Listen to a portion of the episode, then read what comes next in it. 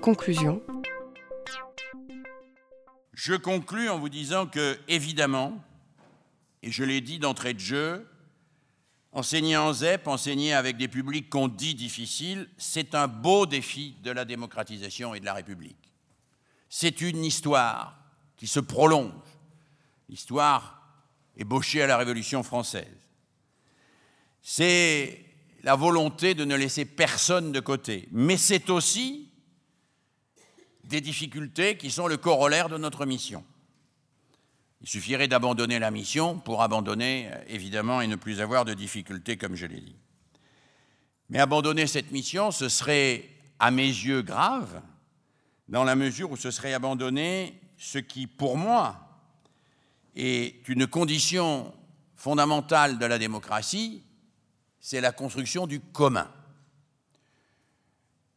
J'ai dit du commun, pas du communautarisme, du commun. C'est-à-dire ce qui nous réunit.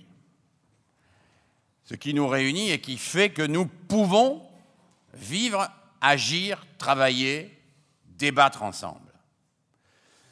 Et je le dis sans grandiloquence trop, mais quand même avec un peu d'émotion, je ne suis pas sûr que la démocratie soit un régime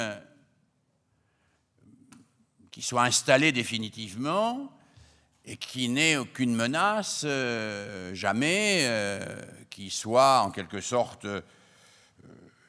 définitivement stabilisé. Non, je pense que la démocratie est toujours à ressourcer, à reconstruire et à alimenter.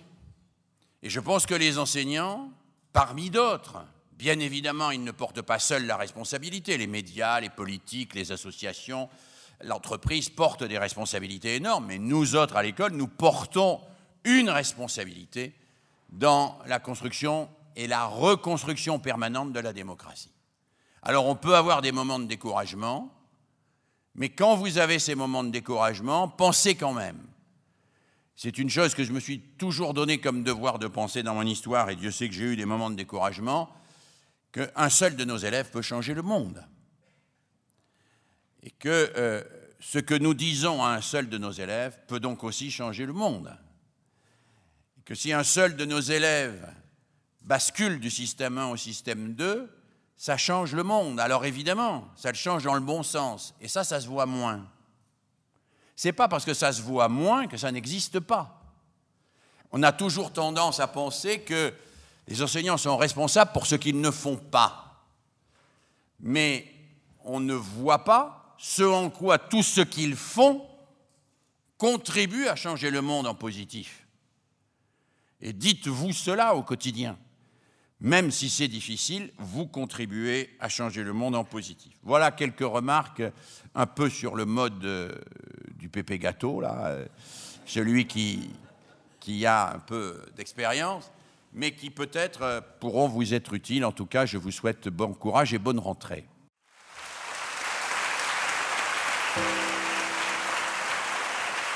Conférence organisée par la DAFOP en lien avec les copilotes du dossier éducation prioritaire de l'Académie de Lyon, Jean-Pierre Bataillé, IA d'Azen de la Loire, et Christine Lauer, IAIPR d'Histoire-Géographie. Enregistré le 29 août 2016. Enregistrement, mixage et mise en ligne, Canopé, site de Lyon.